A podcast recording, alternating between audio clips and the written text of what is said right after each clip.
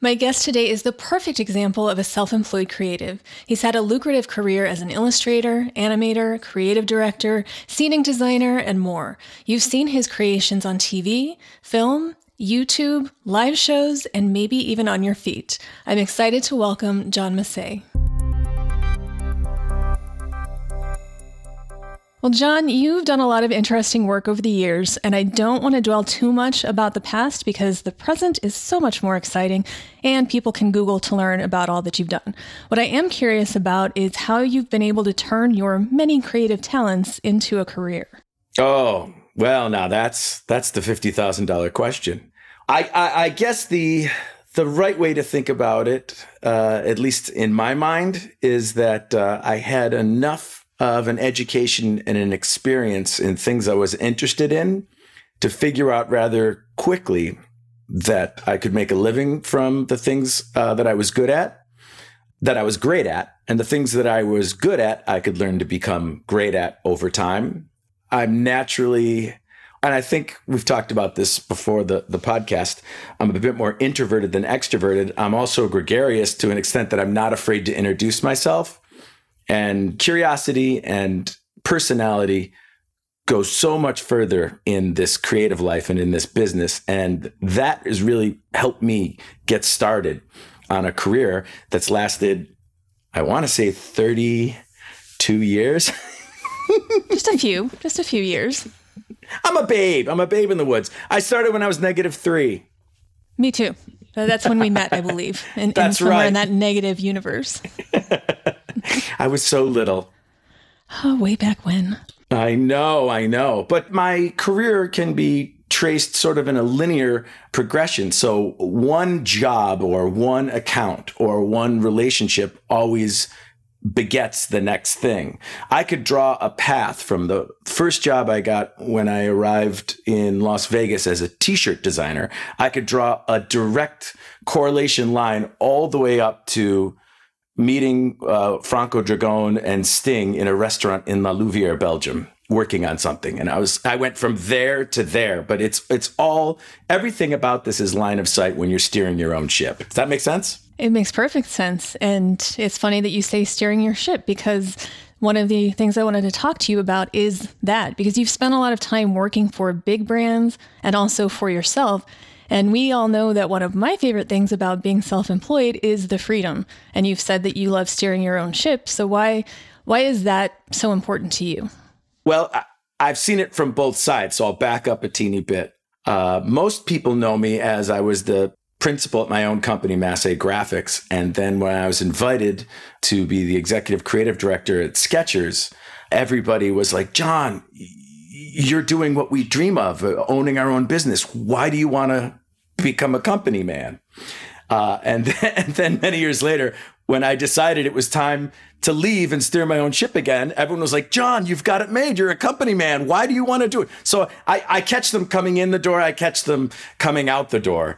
And my father, and again, I'm going to derail my train of thought, so you can stop me anytime you want. My father was a graphic designer.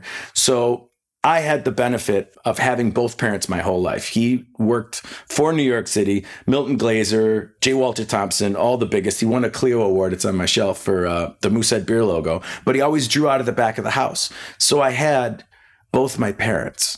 And I think that was one of the best educations that I could ever get in my entire life. And I have two small daughters now. And so I want to have that flexibility. I don't want to be in an office. I want to be close by. I want to take a break and play Legos.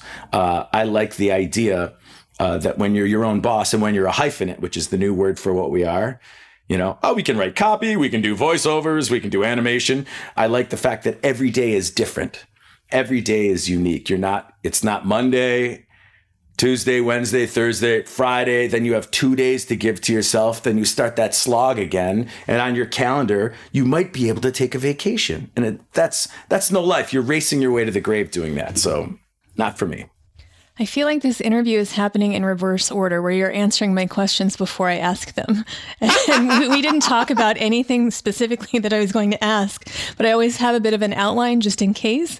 And sure. So far, it's like, oh, okay, well, you're just answering that. So, sorry. No, it's great. It's a wavelength thing. See, after all these years. Ready? Yes. Ready? Yes. Blue, right? Yeah, exactly. Right. But I'm not going to reveal the question on that one. What I've noticed is that you are clearly dedicated to your work, but you also prioritize your family. It seems that you may have found that elusive unicorn that is work-life balance.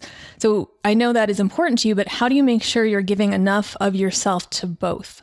That's the challenge of a lifetime. I know for sure that when you're working for a company, and the higher you up you are in that position, the less time you give to your family. It's that 5 days a week you're not there. I think the paradigm shift of coronavirus, everybody pivoted, and now they're enjoying this home work life, or they're suffering with it. I think the jury's still out on that one. But for me, I love being a dad, so I want to capture those little teeny moments, and I also can compartmentalize my life. And that's the biggest trick for being a self-employed creative, is that you have to know your hours. You have to know your time. There has to be a familial understanding. And I know for sure from years of experience, you work way more than 40 hours in your work for yourself. So you have to be able to call it a day. And that is a discipline, especially if you are geared towards steering your own ship for the rest of your life.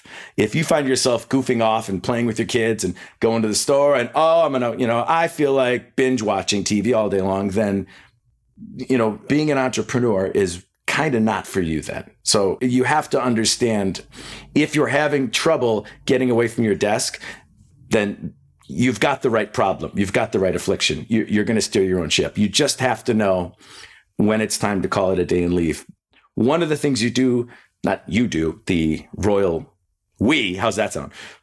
the royal we does is we don't keep track of our hours. So we think we're billing hourly. We think we're billing for our value or project base.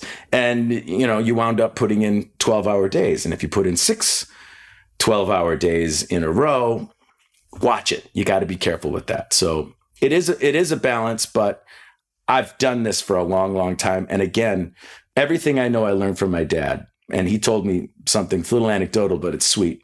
He saw me very busy when I was 30 years old, living by myself in Las Vegas in a house I had bought. And I was drawing morning, noon, and night. He flew down to visit me for the week. And he said, John, you got to know when to walk away from the desk, because you are going to close the door, open it up, and you're going to be 40 years old. 10 years is going to slip by you just like that. So know when to say, this is done. Because you can, it's waiting there for you. It can always come back. Make sense? It makes perfect sense. And I love hearing you say all of this, because what you do is very creative. And that is the one biggest issue that the creatives I work with in general they don't want to fight me on it, but they don't want to do it. The time tracking is a huge one. Being able to know where your time is going, so you know how you can budget it better. It's very similar to finances. You can't make smart money decisions if you don't know where your money is going. It's very much the case with time. And I've found that the number one problem that people complain about is time management. I don't know how to do it all. Well, how much time are you wasting watching YouTube videos and doing little things that aren't helping you or your business? And structure and the time. Like, I have my dedicated office and I live by myself, so I don't have any distractions other than the cat. And she's a little bit demanding, so there are concessions that are made.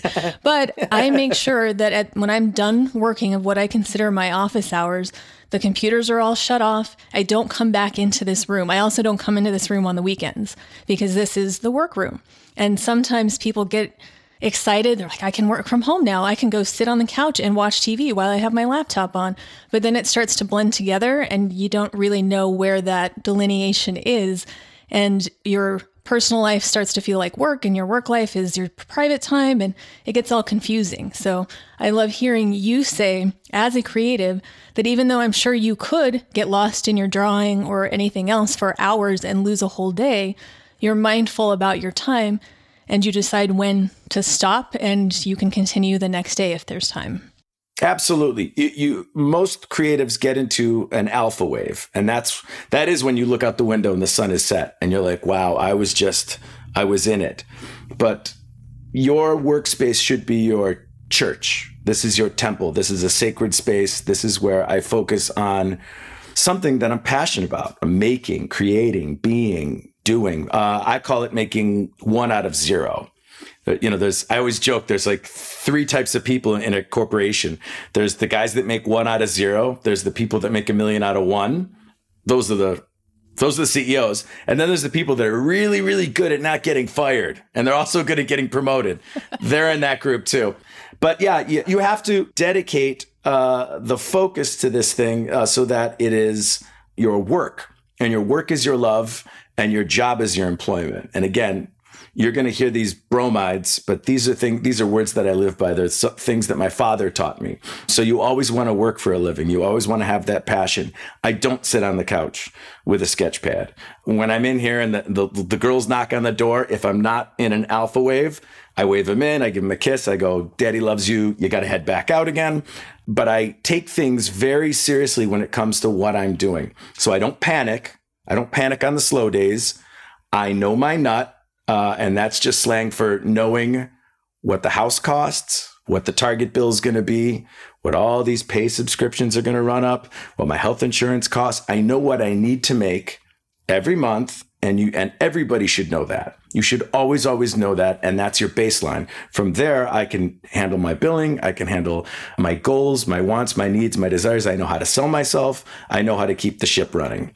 And again, going back to my dad, what he told me was, he said, listen, most creatives are terrible businessmen and most businessmen are terrible creatives. So you better learn a little bit of both. If you can do both, you're in great, great shape. But if you're a whole lot of one and none of the other, you're in trouble. And I think that's probably the biggest problem, is that the creativity comes so freely to so many of us that we suffer from imposter syndrome, that we're like, I shouldn't be getting paid for this. It doesn't cost me anything to draw. I can draw anything in a second. I can think up of a name and a story. I could write a book. Why would I get paid for that? Is that worth anything to anybody?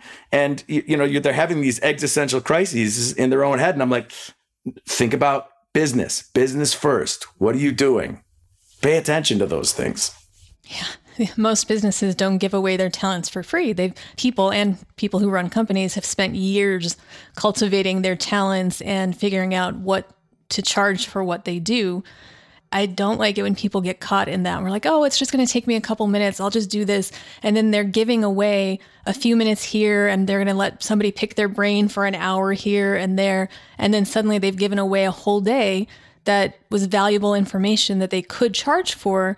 But then they feel guilty, like, I want to help. I don't want to charge. It's a big mindset thing to get yourself into the habit of accepting that what you have is valuable and you're not taking advantage of people by charging for it. You've made your investment in yourself so that you're able to provide this information to others and then help them do the same. Yes, you have to do a little of both. I think it's important to be liked before you can sell anybody anything. And I have this principle of abundance too, which is, this is actually from a friend of mine, Andrew Toby, agency, talks about this. And that's the principle of abundance versus scarcity. And sometimes there is that initial conversation. You have to be like, I like John.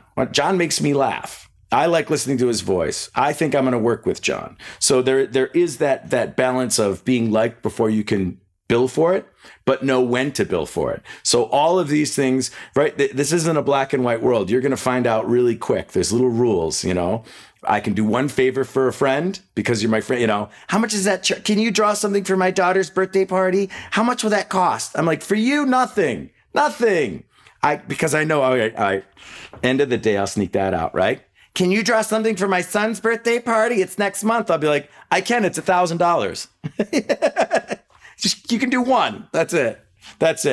Well, I think it's interesting that you mentioned the two sides of that, because while I do think that people need to be able to charge for their time, and it's something that Sometimes people don't want to do that because they want to be helpful. But then on the other side, I will run into people that get so defensive about their time that they get mad because an accounting department wants to change their process. And I'll see it in these business groups on Facebook. Somebody will jump in and they'll say something like, well, I'm running my business. I'm able to set my own rules. And it's almost like they've probably been taken advantage of in the past, and now they're overly correcting about that. And then it becomes this thing where they want to set all these boundaries, and boundaries are very important in business, but they take it to that extreme and then they become difficult to work with. And one of my rules is always make it easy for your client to pay you.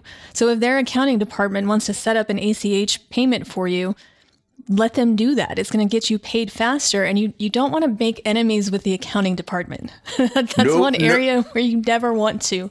And No, you don't. And it kind of ties in, of course, you answered one of my questions before I asked it again, but that concept of being liked as a person before you can sell your services to the right people. I say this all the time. There are humans working for that other company, whether it's a big business or it's a solo run company. We're all people and we want to work with people who we like.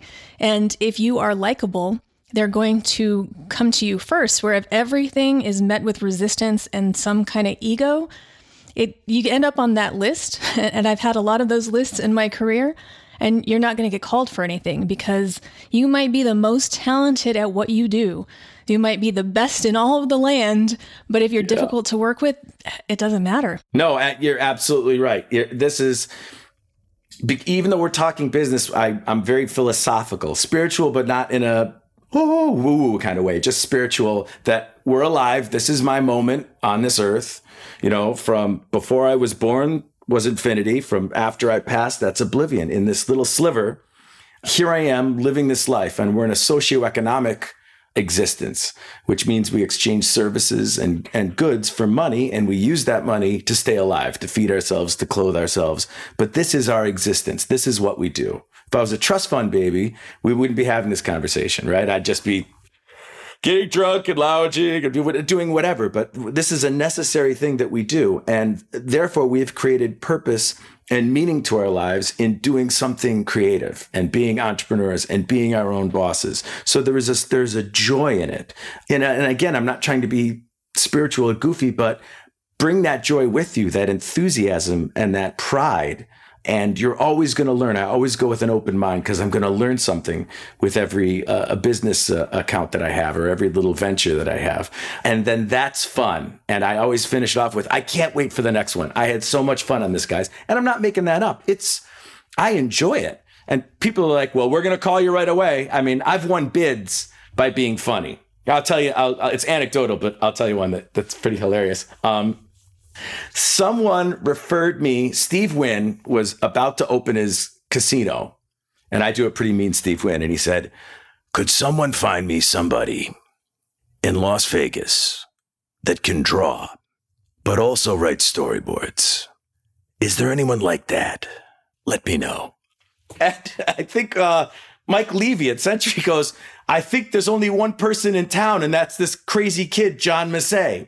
So I got the call, and the lady that was handling, I don't know, which must have been human resources or accounting or handling the bid for the project, which was to create the graphics for the Wynn wall that was going up and down.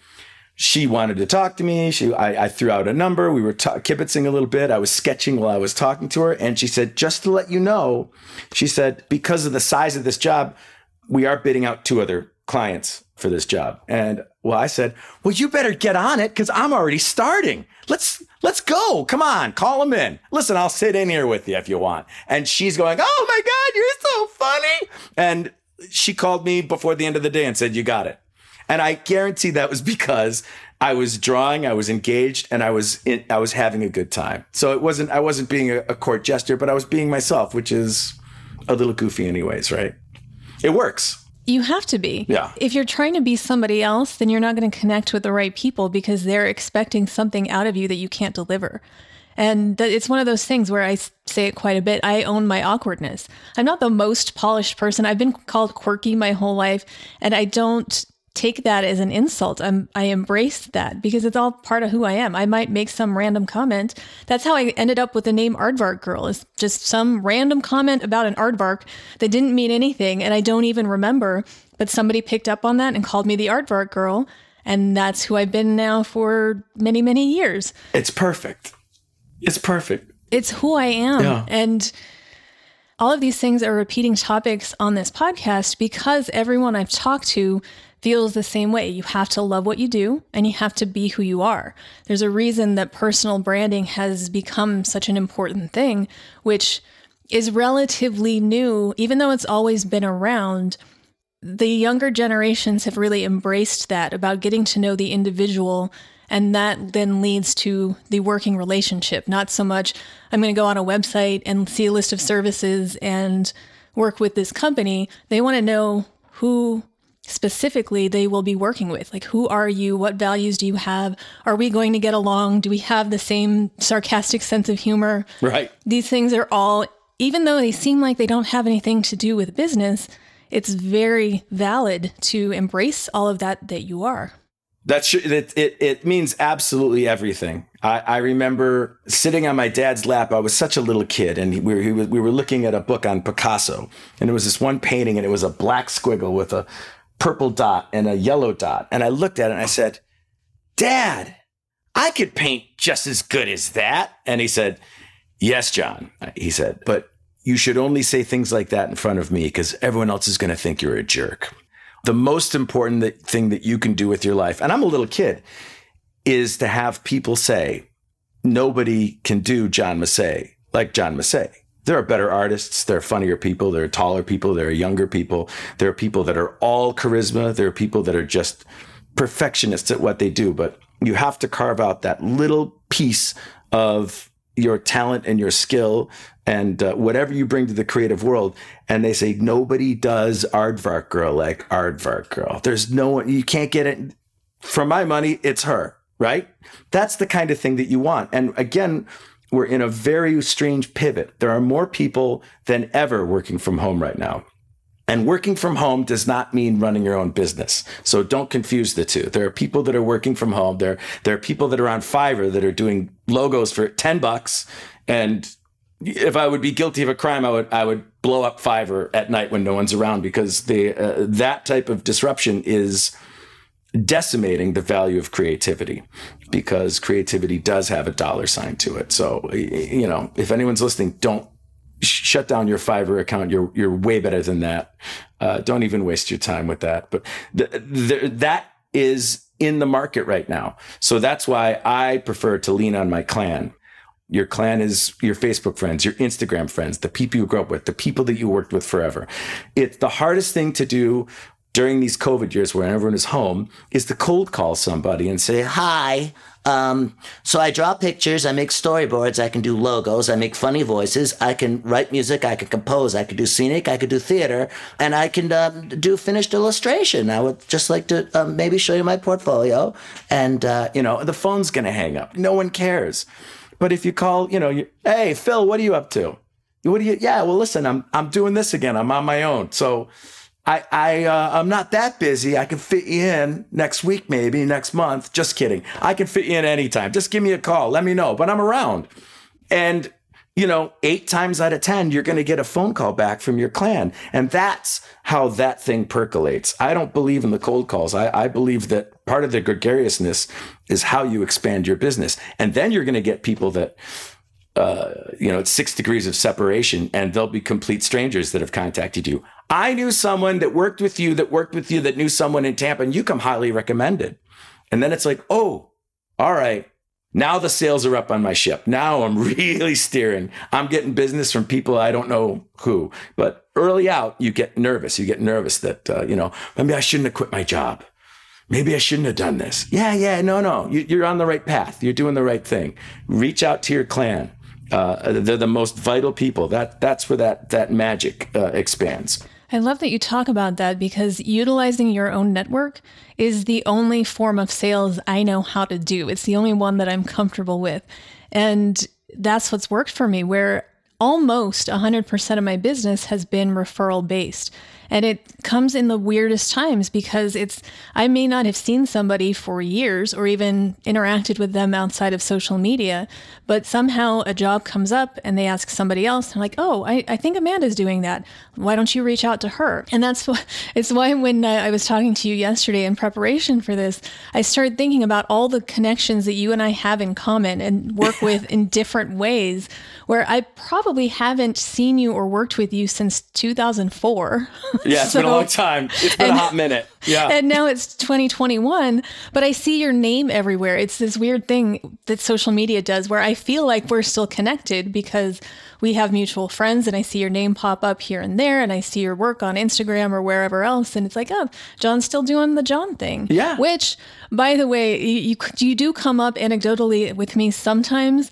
Because anytime that I've said the phrase, well, nobody can be good at everything, I always use you as the exception. I'm like, well, but there is John Massey, because even from back in the day, it was you could draw and you could voice act and you were funny and you everything. You can play piano and you have all this stuff. And it's like, man, he is that exception. He can do everything well. Apparently you run a business well, too. So I attribute a lot of that to natural curiosity, and you know, and I keep on mentioning my father, and that's really, I feel like I've been so blessed to be raised by someone like him, because I was always encouraged to try things and to do things. And truth be told, before I moved out to Vegas, my hair was longer than yours, and I was a lead singer in a rock band, and that's all I wanted to do. I just yeah, baby! I was all the time, and I was taking art jobs to pay for keyboards and equipment and studio time and having a blast. And, you know, my dad sat me down, and he really said, John, you know, I have to have a talk you're not going to like. And he said, you enjoy doing so many things. You're funny and you're talkative and you're outgoing and you make up stories and you can sing and you can play the piano and you can draw pictures and da-da. He goes, you are going to spin your wheels in the mud and you are going to do nothing with your life. And I'm sorry to tell you that. Many are called and few are chosen. For now, I think you should pick one thing that brings you the most joy and get really, really good at it. And I promise you, later in life, all those other things that you enjoy will come into play. And I wish he was alive so I could tell him he's absolutely right, because all the funny things that I did, all the experimental things that I did, all the goofy things have worked their way into this creative life of mine collectively. But it's because I picked one thing that I was very good at. And this is a good segue to something that I think is very important that I spoke to you yesterday about seagulls and sandwiches. Which is next on my list to ask you about. So. Wait, blue. It's still blue. Yeah. The seagulls and sandwiches. So let me explain what seagulls and sandwiches is. Literally, you can go to a beach with a sandwich and throw it, and 80 sons of bitches are going to come down there and tear that thing apart, right? Now bring 100 of your friends, and each of them have 100 sandwiches. Spread yourself out across a 1/4 mile and let those things go. There are more sandwiches than seagulls. Nobody's fighting with each other. Anecdotally, when I was in Vegas, I was getting so much design work because at the time, there was only one other illustrator that I knew. His name was Bruce Serretta, and I've never met him. But I referred my clients to him when I was booked, and he would refer clients to me when he was booked. And if we were on the beach, all I saw was sandwiches, and he would be so far away and so small that I couldn't ever see him. So seagulls and sandwiches goes with that concept of abundance, which is there's so much work out there. We're always like, you know, fighting for a job or panicking or nervous for a job. And it's like, no, the work is there. You've got to find the spot on the beach where there are no seagulls. Because the sandwiches are some of them are under the sand, some of them are everywhere, but just you're going to find the place. And the trick is to look for a void, look for a specialty, look for something that you do that no one else does. Now, we were in Vegas. You're still in Vegas, right? I am still in Vegas. Yeah. Well, do you remember when everybody was in real estate? Everybody got their real estate license. Do you remember that? Yeah. I know several people who are realtors and two other things at least. Right. It was like 2005, 2006, right before the big old crash. And it was like everyone was in real estate. And before that, everyone was in pharmaceutical sales. They all got their speed degrees. They were doing pharmaceutical sales reps. That is one sandwich on the beach with a ton of seagulls. So that's an example of when you don't specialize your offering, because then you're competing to be a better realtor than your friend who's a realtor and your other friend who's also a realtor. And there's only one person that's looking for a house at the time. So when you're in that creative world, you want to find that specialty. Start there. Start with that one thing that you're better at than anyone else is, that gives you the most passion. And that is your starting spot. That's your place on the beach where you can sit down, relax, and have a sandwich, and no one's competing with you. I call it a void. It's just, there's nothing here. It's kind of the reason why I started Muffalo Potato. And for those who don't know what that is, pause this and hop onto YouTube and check out Muffalo Potato. We'll wait. Hi, welcome back to the Aardvark Girl Show. Hopefully you've enjoyed Muffalo Potato. I created Muffalo Potato because I remember how amazing Mr. Rogers was when I was a kid. And I remember Captain Kangaroo. And I remember step-by-step drawing shows that I saw as a little kid, which I thought were fascinating. You watch someone draw, make something happen out of nothing, you have to watch it. It's absolutely infectious. And I didn't see that anywhere in the market. I didn't see it anywhere in the world. And I was like, since Mr. Rogers passed, there's no one else that's sort of taken his mantle as, talking to kids. And I can't teach morality because I'm an amoral person at best, but I can teach kids how to draw, and tell them that, look, it doesn't have to be perfect. It just needs to be fun. Because I had the benefit of having a father who was an artist teach me how to draw. I didn't go to college. I learned it from him, and I read all the books he gave me. But so I was like, I'm going to pay this forward in an interesting way. And I looked and I realized there's a void. There's a little spot in the YouTuber influencer social media world where nobody is teaching kids how to draw, and certainly not in the kind of weird way that I could figure it out. And that's been a wild success. 400 million views, 169,000 subscribers. I get mail from kids all over the world, and that's just my side hustle. I just do it for the fun of it. But that's a void. So, whatever you do, if you're a voiceover artist, if you're a copywriter, if you specialize in quirky comedy, then that's your thing. If you're a voiceover artist and, you're great at saying, hey, come on down to Louis Schultz this Friday night. If you can do that, but you're much better doing a Scottish accent, then sell yourself as the Scottish accent, because maybe there's not a lot of those guys out there. So look for the void. That to me is huge. Does that make sense? It makes everything you say makes perfect sense. I get excited about all of it too, because these are the types of ideas that I love to hear about. Like Muffalo Potato, you teach kids to draw using numbers and letters. That is, and I've watched some of the videos. I don't have kids. I'm not a kid, but I was fascinated by that because that's such a simple idea that nobody else had thought about. Because also we forget about those who are younger than us, where we might not have a ton to learn from a young kid, although we can because they're still loving life and doing what they want to do and having fun. And I think that's something that we need to hang on to as adults, but also even the younger generations who are into what's current. And kids are huge on YouTube. I don't know how many friends I have who have kids who are 5 or 6, and they will spend hours watching YouTube videos of other kids reviewing products. Yeah. And I don't understand it because I don't have kids, but paying attention to that and also recognizing that families are so important and people need things to do together, where if an adult and a kid can draw something together because they know the alphabet and they know the numbers, then it's an activity they can do together that is probably building that parental-child relationship even stronger, because they're actually doing something together and not saying, here's the iPad, go watch something over there, leave me alone. Oh, sure. It's massively engaging. And it also solves a bigger problem, which is a lot of musicians raised funding for the arts for music in schools, and no one did it for artwork. Again, anecdotally, I was asked by executive producer at Technicolor who knew about Muffalo Potato, can you come to my kid's school in Silver Lake and do your Muffalo Potato bit? They're a big fan of yours, and, it could be an art day. So I got in my car, I put the tie and the glasses on, and I went down there, and it was a week before Christmas break. And I was the first art class they had since school started that fall. So the one kid raised his hand and says, can we break out our markers and our crayons? And the teacher was like, yes, of course. And I watched these kids unwrap markers and crayons that were never opened since August, September, October, November, December. 5 months later, I'm the first art teacher because art is not in schools anymore. So talk about a noble idea. That's a void that's a mile wide and a mile deep. These kids aren't getting that art education. And that's the spark that creates the creative life as an adult. What did Picasso say? The artist is the child that survived into adulthood. You know, I'm going to misquote it and ruin it, but you have to be opened up to this type of expression.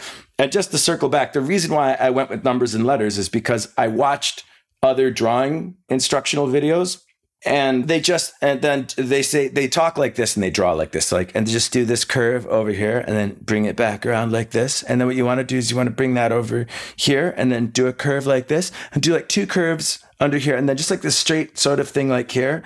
And then, you know, do this shape here and like here. Even adults can't follow that because I'm like, well, what shape is that? Well, in my mind, that's an S. So if you know how to draw an S, I want you to draw a skinny S. Right? Yeah, right? Now, a lowercase a at the bottom. There you go. Because they're learning those already. So to me, I had to deconstruct what a picture was and then look at that picture with fresh eyes and go, okay, I see a zero. I see two C's. I see a couple G's. Okay, I can teach this. I can figure this out. So my goal is to do a TED Talk. And you know I'm going to do it. I'm going to do it. I'd love to do it. Well, I can't wait to watch that. I'm going to add that on the list of things I'm going to keep encouraging you to do now. Yes. I need a reminder. Yeah. How are you coming along with that TED Talk, John? Well, it's one of those things where you do have a long list of things that you like to do. And that it ties in with what you're talking about choosing one thing and focusing on that first, where a lot of people, especially in the creative fields, usually have a bunch of different ideas, and each one gets a little bit of focus, and they never really, I shouldn't say never, but they often don't progress on any of them because there's not enough time to dedicate to all these things that are going on. So it's important to start with one, follow through on that, get yourself whatever expertise you need to make sure this one is working. And then as it's working, now you have extra time and you can start working towards those other ones. I know you think it's important to also diversify your skill set. So how does that tie in with picking one thing and then diversifying? It's really know your strengths and know, you know, how much time you could dedicate to your curiosity. And because creative fields tend to serve as adjuncts to other creative fields. You know, for example, I started in apparel design, which involves drawing, which involves copy and typeface. So it was very easy for me to get into advertising from there. Because I was good at drawing, I could get into storyboards. Because I was good at setting up storyboards, I could get into scenic, right? So now I've got scenic and design. Then that gets theatrical, but I'm also drawing. And so I can get cartoony, so I can create characters. Right. But because I am a character, I could come up with an imaginative story of how that character came to be. And now I'm a writer. So the flow through almost occurs invisibly. It's in the background. The value for what you do, you don't lose sight of that one thing that you have that you can do. And sometimes there are things that are a little too far left or too far right of what you can do. And that's where you lean back on the clan. But that clan is also what you can lean on as you get business. And that also ties in with abundance. I'm not trying to wrap this thing up. I'm trying to circle back to things I've talked about before, because the important thing about abundance is I wouldn't hesitate to refer you to my client. I've worked with you for years. I know you know what you're doing. You need this. Oh, call her. I don't need to get paid for it. I don't need anything for that. That's part of the abundance of the clan, right? That's where my business comes from. And then someone might pitch something that would be a little out of my wheelhouse, but I know people that can help me. So that's where I staff up. That's where I go, all right, I need you. I need Adam Lawrence. I need Phil Norbert. I need, you know, and I'll list these people. And then I can go back to that client. So I don't necessarily turn down work. I immediately start processing in my clan, you know, who do I have that can help me with this? And in doing that job, not only do I get paid, but I learned something. I picked up a skill set. So the next time someone says, hey, do you know how to do web series? And I'd be like, I actually do. I know how to do a web series. Yes. So I don't know if that answers your question, but I think something comes from that. You know, if you would have told me 15 years ago that I would be designing sneakers, that I would know what ethyl vinyl acetate is, that I know how to build molds off of lasts, that I would go to China and watch them being built, and that 1 million pairs be built, I would think you were just absolutely crazy. But it turned out I learned that skill set. And again, there, you can trace the line from the t-shirt guy in 1994 to that exact job that happened. So it occurs almost in spite of you willing it or wanting it. The only requirement is that you have to succeed. There's no, I'm not going to try it. I just do it. You can't fail at anything. Don't approach things. You can fail at things. Don't approach it like you're going to fail. I get that from my a very good friend of mine, my old CEO buddy, and he tells me all the time, if you're going to do it, do it. You're going to start this thing. You got to finish this thing. You got to finish it. There's no failure in this. You got to do it. He's an old Boston guy, so he's got this great accent. But that's absolutely true. There's no failure in this, not in your mind and not in your heart. The moment you waver a little bit, or the moment you procrastinate, or the moment you put it off. One of the best things I did was agree to a comic book. Making a comic book, which is 16 pages of you're writing it, you pencil it, you ink it, you color it, you get it set up, and you send it out to the printer, and then it comes back, and you get half your money up front, half on delivery, but that's a 3 to 4 week gig right there. You have to sit there and go, all right, if I pencil one page a day and I ink and color another page on day 2, then I can get this thing done in 21 days. And if I bid this much, then it looks like, all right, this might be $750 a day. If I take a day off, or if I take a month, then it's $500 a day. And if it takes me 2 months, it's $400 a day. And if I never finish it, then I'm only living off of half the deposit in my rep shop. So, you have to process those things, and you finish what you start. And once I finished that comic book, then I took as bigger projects from that day on forwards with everything. I was like, oh, you want to do a theater show? Something that takes 3-4 months to build. Long projects, or an animation, which is even longer. It's about completion. It's about finishing what you start. There's no room for procrastination in this world, especially because you do want bigger projects. It's nice to have a day rate. It's nice to have 4 days worth of work. It's nice to have 2 days worth of work. It's really good to permalance, or to be, as soon as this project is finished, they call you right for the next one. And that's where you build that security and that experience, and you really get some momentum behind you. Did I babble? You did. Well, no, I don't consider it babbling, because it's all valuable. And as you're talking, of course, I'm like, yep. And it's all so important. What I love about that is you say there's a straight line from point A to point B, and there is in retrospect. But if you created that line looking forward and said, I'm going to start here and end up over there, you're not going to end up over there. Never. And if you do, you're probably being short-sighted and missing out on all the things happening on the periphery, which is where my career has taken me. It's all been accepting an opportunity or creating an opportunity and saying, well, this isn't what I thought I was going to be doing, but it sounds like fun, and I'm going to learn something, and I'll work with some people that I like or will probably like. And why not? Why not try something new? Because that might not be my existing skill set. It might not be something I've done before, but I never managed a presidential debate before, and I have now. Yeah. And I was never a project manager on a rocket launch, and I have been now. I never followed U2 on tour for 3 months and interviewed people about their relationship with a band. I've done that now. And all of that was because why not? And I think that's, and it ties in too, where all of the things that I do from the outside, I confuse people. I've been told many times, like, we just don't understand what you do. I get that, because it seems like they're not connected, but they all are. Where even though my main career has been as a producer in TV and film, being a producer is like managing a company. Yes. It's the company is the production, but I have to be in charge of all of that and make sure everything is running smoothly. I've also been a manager of a company for many, many years before I started my own. And in doing that, I learned a lot of these things: how to run a business, how to work with creatives, how to communicate with creatives, the financial side and the things they don't want to really deal with, and the opposite of that. That was a big skill set. And then things like, I don't advertise myself as a bookkeeper, but I do bookkeeping for a lot of creatives because that gives me the insight into how their business is running. Then on the consulting side, I can help them improve that. So it is all tied together, even though from the outside, it's, well, she just does a lot of weird stuff. I like doing a lot of weird stuff, and it's fine. But that's part of being a hyphenate. Did you notice that everything that you've done in your career has informed the next thing you've done? And I think we're talking about that theme over and over again. It's funny because when you mentioned, like, you're like U2, I was like, that's right, U2. I forgot to ask you. Like, I love Bono. I was this close to him once. So how was it?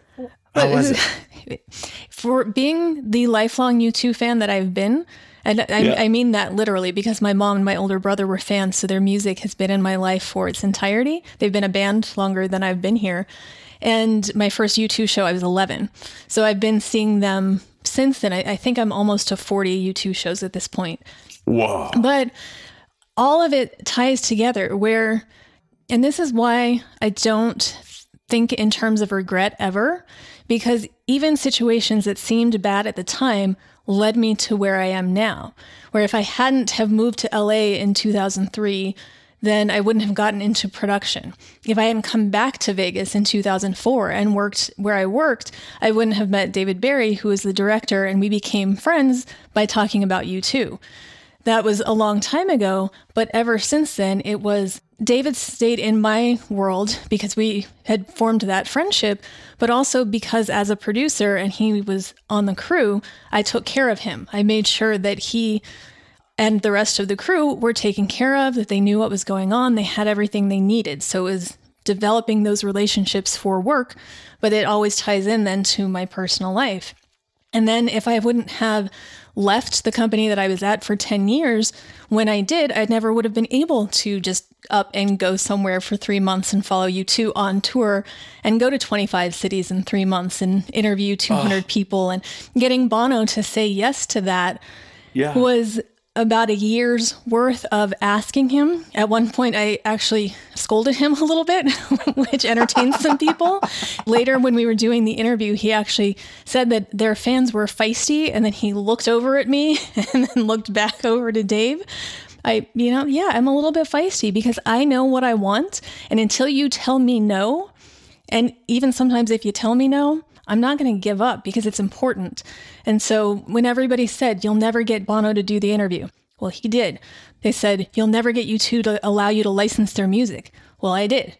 It's all of those things because I'm determined, but because I believed in it and the ability to read people and understand how to express things in a way of not, you owe this to me, because it's not about that, but here's how this helps you. And looking outside of my own ego and say, well, this is about you, which is how I work with all of my clients. It's about making their lives easier, which in turn makes my life better. For sure. And not only that, no, you don't need anyone's permission to be you or to follow your dreams. I listened to everything you said, but I was also thinking about that weird thought that sometimes people delude themselves into thinking that they're just a moment away from being discovered. It's that great American crisis that all Americans are temporarily embarrassed millionaires. We're just not millionaires right now, but it's coming. I've met so many people that think it's just a matter of time before your doorbell rings. You know, are you John Massey at 123 Bleecker Street? Well, I've been looking for you because I'm going to make you a star. That's never, ever going to happen. That's not going to happen. You have to go out and do it yourself. And your story with U2 is that exact example of there's some type of closure. There's some type of cathartic arc that occurs in it. It's not just Shakespearean fiction, you know. Star Wars is what changed my life when I was 7 years old. The movie came out and I saw it and it flipped me out. And I was upset over the years that, they were making the prequels and now they're making the sequels. And I thought at this point I would have been one of those storyboard artists that would have sat on George Lucas's lap and drawn, is it good, Daddy? Is that, I thought that was going to happen. But lo and behold, Skechers got the Star Wars account And the entire company said, you know, all right, John, you're heading to Lucasfilm in San Francisco, and you're going to talk to them about the new movie, The Force Awakens, and you're going to build the apparel line. And there it was. It was that arc that happened. So you always sit there and go, just like you probably thought, like, wow, U2 has been in my life, my entire life. And now I'm at the game. How did I wind up here? But going back to my original point, there's the starting point. There's the through line, all the mistakes, everything that's happened. And there's Bono saying, yes, there's the point. The connection is there. If I had done, if one thing differently, I have zero regrets. If I did one thing differently at a split second, just a different flap of the butterfly's wings, I wouldn't have my two daughters. I wouldn't have Shia and Akira, just the greatest joys of my life. So that's sort of where I don't ever cringe for a second and go, oh, I wish I didn't do that. No, I had to do that.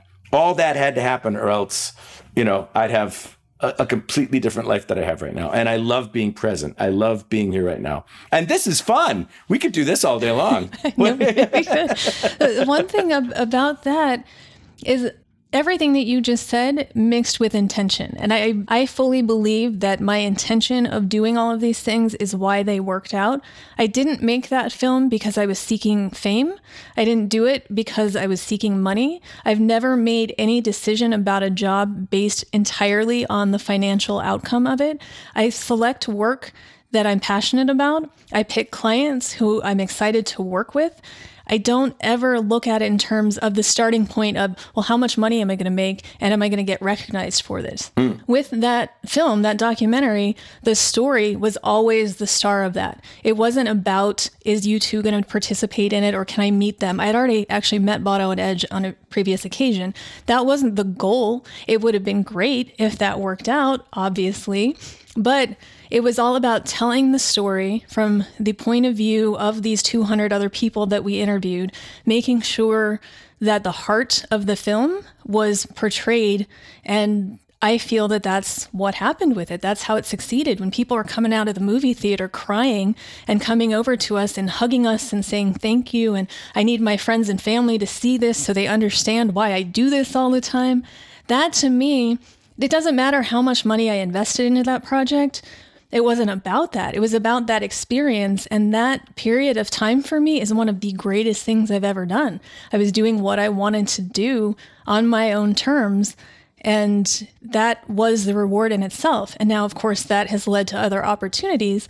But I wasn't chasing anything other than delivering good work for something I believed in. And well said. And you weren't suffering from the Dunning-Kruger effect. This wasn't like, I could do this. I got this. You had the skill set, you had the chops. So you had the vision and you had the passion and you had the experience. So that's the reason why, you know, all those things, those just occur. You don't just roll out of bed and go, I'm going to make a movie about you too. Right. Cause that's not going to happen. That's just, you know what I mean? It's like that. There's some time that you put in to this. You've invested time in yourself. All the work that you had done to get you to that point, it gives you that added confidence because you could see it finished. You knew the reason why it needed to exist. You knew the benefits of it. You had the contacts. You were in the right position, the right place. It's one of those things, and you just feel it. And more often than not, those things come to fruition because it goes back to personality and passion. You know, it goes back to who you are because people like to work with you first and then what you do second, right? And they're like, well, you sold me on the idea. Let's give it a shot. You know what I mean? It's like, how many times has that happened? And that's going to happen again. The most amazing thing that you're going to do, Amanda, is the next thing.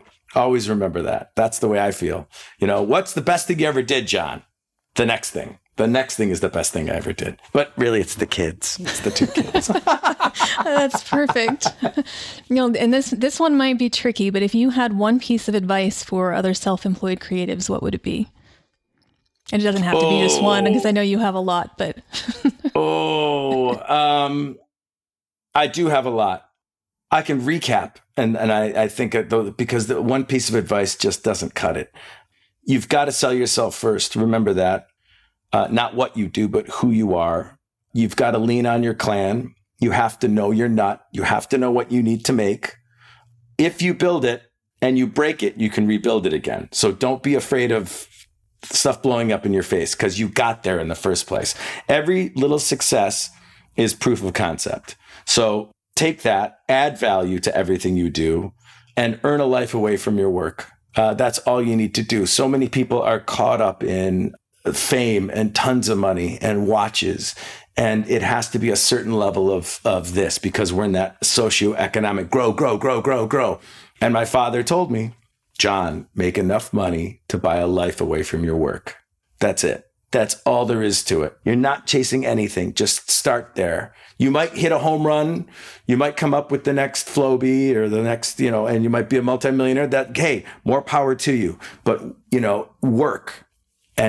work to buy a life away from your work. And that's my secret. And the next Floby. By the way. That was my takeaway from all of this is go create the next Floby. Brought to you by Floby. No, I'm kidding. Where can people find you out in social media land and elsewhere? They can't. Don't even bother. If you type up Muffalo Potato, that's Muffalo Potato, you will see me on YouTube. MassAid Creative has an Instagram. You can message me there. I've got a Gmail. Odds are they can contact you, and then you can get my phone number. I don't even have my own website.